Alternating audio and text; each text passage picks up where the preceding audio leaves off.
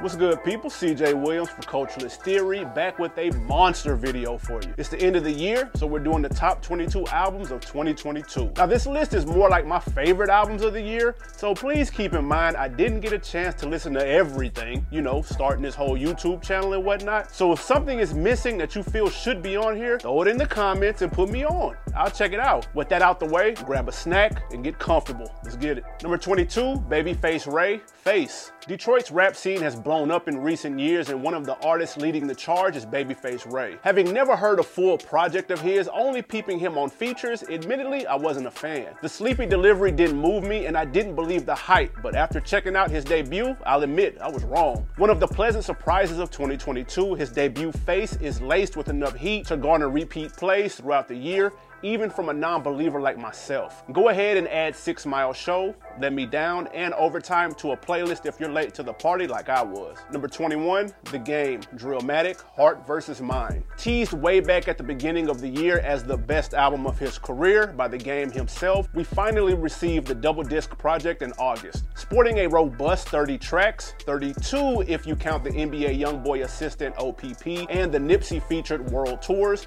which were both removed from the final project. Bangers on here are Easy with Ye, Talk to Me Nice featuring Meek Mill and Moneybagg Yo, and Money Cash Close with ASAP Rocky. Now, although it has its skips, more than enough features, and there's a ton of samples, it's plenty to like on this album still. Is it as high on his discography as he claimed it to be? After this video, check out our ranking of the game's albums to see. Number 20, Gunna, Drip Season Forever. Talk about an up and down year. Gunna went from having everyone from Nike to IHOP pushing P in late January to seemingly out of nowhere being arrested on a RICO charge with frequent collaborator Young Thug. That's unfortunate because it halted any attempts at promoting a very solid fourth entry in his popular Drip Season series. Bangers like Poochie Gown, South to West, and Thought I Was Playing would have easily rung out through the summer. Now that he's been released, we're sure plans for a tour on deck because there's just too many bangers on here not to. Number 19, Sayari the Kid, The Shadow in the Shade. Top contender for Sleeper Album of the Year goes to former Cash Money artist Sayari the Kid. The rapper, singer, songwriter is in his bag the whole project. Spinning over soul sample laced production, joints like Press Zero with Benny the Butcher, Verbatim with T.I. and CyHi, and The Good Middleman lend to the high replay value of the album. But the absolute standout is the reflective word to my Uncle Walter. Speaking about his dying relative when he asked, You ever try to rap a verse, but you finna cry? You ever plan somebody death, but he didn't die yet? He will release a sequel to the project a few months later, but I think the original is the stronger of the two. Check this under the radar gem out when you get a chance and thank me later. Number 18, Latto 777. 2022 was a coming out party of sorts for the South Atlanta representative, going through a rebranding, shortening her name from Mulatto to just Latto, and dropping her sophomore effort 777 in the spring. The gamble paid off as this project was the perfect album to reintroduce yourself to. Her Mariah sampling single Big Energy was a crossover smash, making Latto the first female rapper to hit number one on mainstream top 40, urban, and rhythmic radio formats with the same song. In addition to singles like Sunshine featuring Lil Wayne and a rare appearance from Childish Gambino, the album was balanced with more street records like Southside and Stepper. Throw in the TikTok staple It's Given, and it's clear Lotto hit the jackpot with this one. Number 17, DJ Khaled, God Did. Okay, we know Khaled can be a bit much. Building up a reputation for over-promising and under-delivering is not the space you want to be in, and his borderline corny antics can turn some off. But when he delivers, you have to give props where they're due. He did just that with God Did, which is easily one of his better offerings. More cohesive than most of his catalog, the album sticks with the semi-religious Donda-esque theme throughout. Speaking of, the title track was a moment in hip-hop as Jay-Z delivered one of his best verses in recent memory with Wayne and Ross riding shotgun, while newcomer Fridayy and veteran John Legend bodied the vocals. Other highlights include Party, Big Time, and Let's Pray. Out of his 12 albums, his shooting percentage is below average, but I'm sorry, this one was heat. Get it? Miami Heat shooting percentage? Ah, come on. Number 16, Conway. God don't make mistakes. The Buffalo Boys have been extremely busy in the last four to five years, putting out mixtapes, EPs, and albums at a very high rate. Now, although it doesn't feel like it, but this is technically only Conway's second album, the long awaited Shady Records project. Conway makes the wait worth it as he snaps on joints like Tear Gas with Rick Rick Ross and Lil Wayne, John Woo flick with fellow Griselda members Benny the Butcher and Westside Gun, and The Alchemist produced Piano Love. For those records, you get the grimy, gritty bars we've come to love from the machine, but it's records like Stress that really show his range. Conway speaks on the lows of fame by posing the question, does anybody care that I'm stressed? Strong friends out there can relate, and it's these type of records that will keep his projects balanced and in heavy rotation throughout the years. That makes Conway two for two with these studio albums. Well done. Number 15, Jeezy, Snowfall. When we heard Jeezy and Drama were linking back up for a new album, mixtape, collab project, whatever you want to call it, we were cautiously optimistic. They've made magic in the past, but Jeezy's most recent albums have been, eh, let's just say, underwhelming. Thankfully, Snowfall delivered on the throwback Jeezy sound we loved from the mid 2000s. We knew from the intro when he said, I've been busy like the chef on Windy Hill at Pappadeaux's, that we were in for a treat. Can't lie, it's been a rocky road. Nigga, I've been busy like the chef on Windy Hills at the Pappadeaux's. Cause that Pappadeaux's stay slam. On top of the intro, joints like Colors, Grammys, and I Ain't Gonna Hold You delivered on providing that nostalgic feel we were looking for. Matter of fact, this wasn't Jeezy on here. This was young Jeezy. Number 14, Benny the Butcher, Tana Talk 4. The fourth installment of the popular mixtape series Benny started way back in 2004, believe it or not, was another W for the Buffalo MC. Anchored by top tier production from Daringer and Alchemist, Benny bodies records like Weekend in the Perrys, Tyson vs. Ali, and Thowie's Revenge with ease. Does the album stack up against his most recent bangers like Burden of Proof or The Plugs I Met? Eh, not quite, but it's not far behind. We'd be remiss if we left this review without mentioning the standout lead single, Johnny P's Cadillac featuring J. Cole. The Dreamville boss makes a strong case for verse of the year, low key murdering Benny on his own record. Not looking too deep into that, I'm just saying. It happens to the best of them. The album's still fire though. Number 13, Smino, Love for Rent. This was an album I admittedly slept on when it was released. I'm familiar with the St. Louis artist, but haven't checked out a full project before. After listening to Love for Rent, I will be running back his previous work and looking forward to his future joints too. The album is a complete vibe, equipped with airy vocals, beat changes, and familiar sample flips. Highlights include No L's, Mode in a Minute, and Pudgy with a Little Uzi Vert. Also, gotta love the use of Jagged Edge's He Can't Love You on Defibrillator. Well done, Smino you have a new fan. Number 12, Larry June, Spaceships on the Blade. A model of consistency, San Francisco rapper Larry June has been dropping quality material for years now. But it's something about his last three specifically that really connect. The latest, Spaceships on the Blade, might be the standout of the three. Chill, player vibes over top sample heavy production carry the 20 track project to the finish line. Whether traditional rap or harmonizing, the Bay Area representative is in his bag the whole project. If you slept or are new to his sound, hit play on another day part two and check out the video video for the Alchemist produced Flamethrower Breakfast in Monaco. That's three years in a row now, June has dropped nothing but heat. Good job, Larry. Number 11, Future, I Never Liked You. You couldn't listen to the radio for 10 minutes without hearing Future's hit Wait For You. Matter of fact, it's probably playing on your local radio station right now as we speak. That's the record that got the most attention off his ninth studio album, I Never Liked You, but there's more to it than just that. Bangers like 712 PM, I'm That Nigga, and Puffin' on Zooties reminded those who the originator of this new wave of trap sound is. Throw in the melodic Love You Better for a change of pace, and you've got another trophy in the cases for future Hendrix. With nine albums under his belt, it may be time for a future albums ranked episode. Let us know if that's something you'd like to see. Number 10, Westside Boogie, More Black Superheroes. Three years removed from his debut, Everything's for Sale, Shady Records' hidden gem Westside Boogie returns with another strong effort with more black superheroes. Fresh out of therapy, the Compton MC's topics of self reflection and accountability work well over the smooth mid tip on production. His flow and bars are on point on joints like LOL, SMH2, Stuck, and the closest thing to a radio record, Nonchalant. Now, is it better than his last project? Eh, that's debatable, but the good thing is it doesn't have to be. At the end of the day, you have another quality piece of work from a supremely underrated artist. And that's perfectly fine with me. Number nine, Denzel Curry, Melt My Eyes, See Your Future. I feel like Denzel was scratching the surface with his previous solid releases like Taboo and Zoo, but they didn't quite live up to the potential of the Carol City born creative. Well, I can't say that after this project because Melt My Eyes, See Your Future is exactly what I had been waiting on from him. A more mature, put together body of work, Denzel snaps over joints like Walkin', Sanjuro, and the posse cut Ain't No Way. Those may be higher energy records, but Curry is comfortable on more mellow joints too. Check out Angels and Worst Come to Worst. When the Grammys announced their rap album of the year category, Denzel was one of the most vocal about the albums that were left out. And in case you missed it, his was not included amongst other fan favorites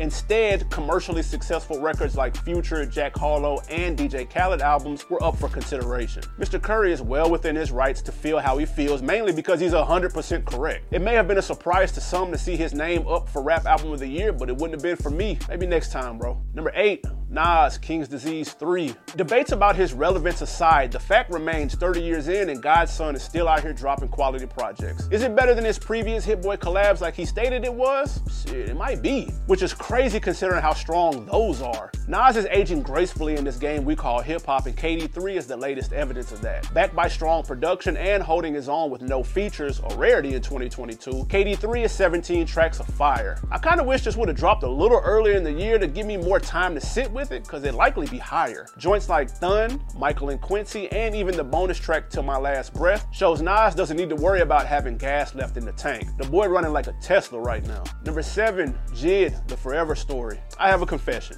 It took me a while to get to this project. While I listened to it the weekend it dropped, I only halfway listened, if that makes sense. I saw early on this was one of those projects that's gonna have to command my full attention. So I didn't double back around until after it dropped. In the meantime, I heard a lot of album of the year talk, which made me skeptical. Once I finally sat my ass down and soaked it all in, the hype was legit. JID's first solo album in almost four years, he stayed active with Spillage Village and the Dreamville compilations in the meantime. The wait paid off as this is easily his best solo work. Lyrical exercises are left and right on records like Crack Sandwich, Raydar, and Lauder 2. Then he slows things down for maximum clarity on Better Days and even jumps in his harmonizing bag on Kody Blu 31. Throw in the banging single Surround Sound featuring 21 Savage, and you have a project that matches the expectations people had for JID when Cole introduced him to most of us in 2017. Number 6, Freddie Gibbs, Soul Sold Separately. What feels like his 10th album, but technically is only his 5th solo, Gangsta Gibbs has found a new level of success in recent years with his collab projects Bandana and Alfredo that he did with producers Madlib and Alchemist respectively. The latter being nominated for a Grammy,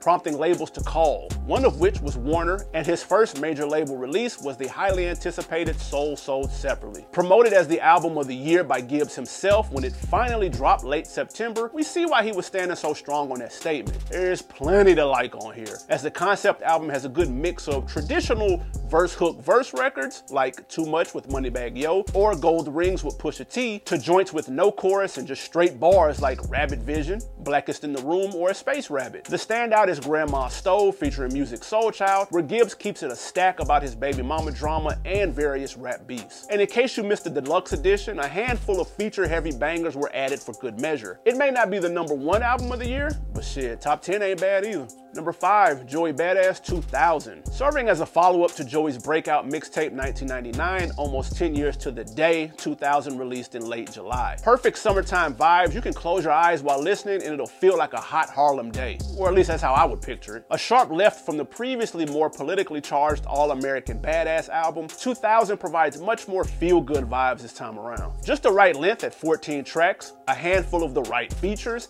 and consistent production from Mike Will, Statik Selektah, among others. And what you get is an easy listening while you're riding or in the crib playing 2K. Make Me Feel, Show Me, and Wanna Be Loved stand out from the pack for me. Also, the album sounds just as good on shuffle as it does being played front to back. It may not have the accolades, recognition, or big billboard numbers as some of the other projects this high up, but I don't care. Quality is quality. Number four, Vince Staples, Ramona Park Stole My Heart. Is it me or has Vince Staples finally figured out this music thing? Not saying he hasn't put out good work before, but nothing to the level of his self-titled 2021 project, and certainly not like this. Painting a vivid picture of life in the LBC, joints like A, Free the Homies, Rose Street, and the standout When Sparks Fly set the stage for a good Kid Mad City type vibe. The album is short on features, which I have no issues with, as only Ty Dolla Sign and Little Baby make appearances. I can't help but see TV or possibly film in Staples' future, as many of these records have a cinematic feel to them. Special shout out to the producers on here as well. Unlike the last project where he was locked in with one producer, Kenny Beats, Staples takes a more collective approach when it came to the production.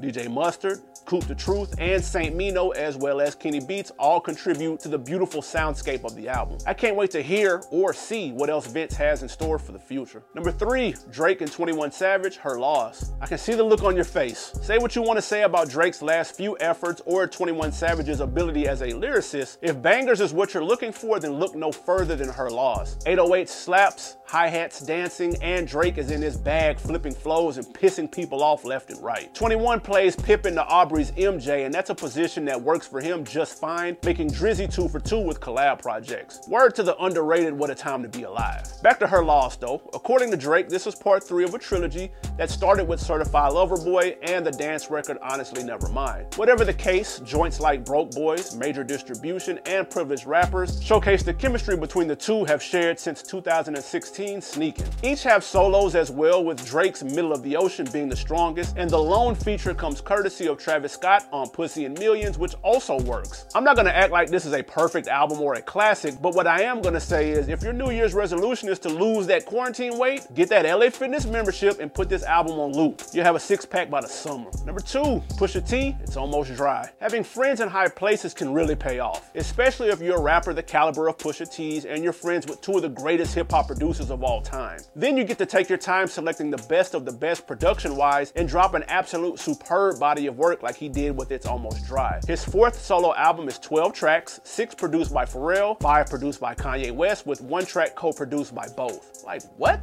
The album is as fire as it's supposed to be with joints like Brambleton, Hear Me Clearly, and the standout Just So You Remember on automatic repeat. Throw in the single Neck and Wrist, but that also coveted Jay-Z verse, and you have yet again another fire project from King Push. Thankfully, we didn't get cheated with only seven tracks like last time. Number one, Kendrick Lamar, Mr. Morale and the Big Steppers. Seeming like an eternity had passed since his last album, Damn, in 2017, it had some of us questioning whether Kendrick was ever going to drop music again. Well, May 8th, any doubts and concerns were immediately erased once you hit play on the surprise music video for The Heart Part 5. Arguably video of the year, that was all it took for many to forgive the five-year disappearance. Dropping a few days later, the semi-conscious double album featured heavy themes like daddy issues, cancel culture, and therapeutic breakthroughs. Maybe too heavy for some, I'll admit I wasn't sure if the nature of the subject matter would hurt the replay value. Like, let's be honest, when is the next time you plan on purposely playing We Cry Together? Thankfully, there is more than enough on the album to revisit. N95, Father Time,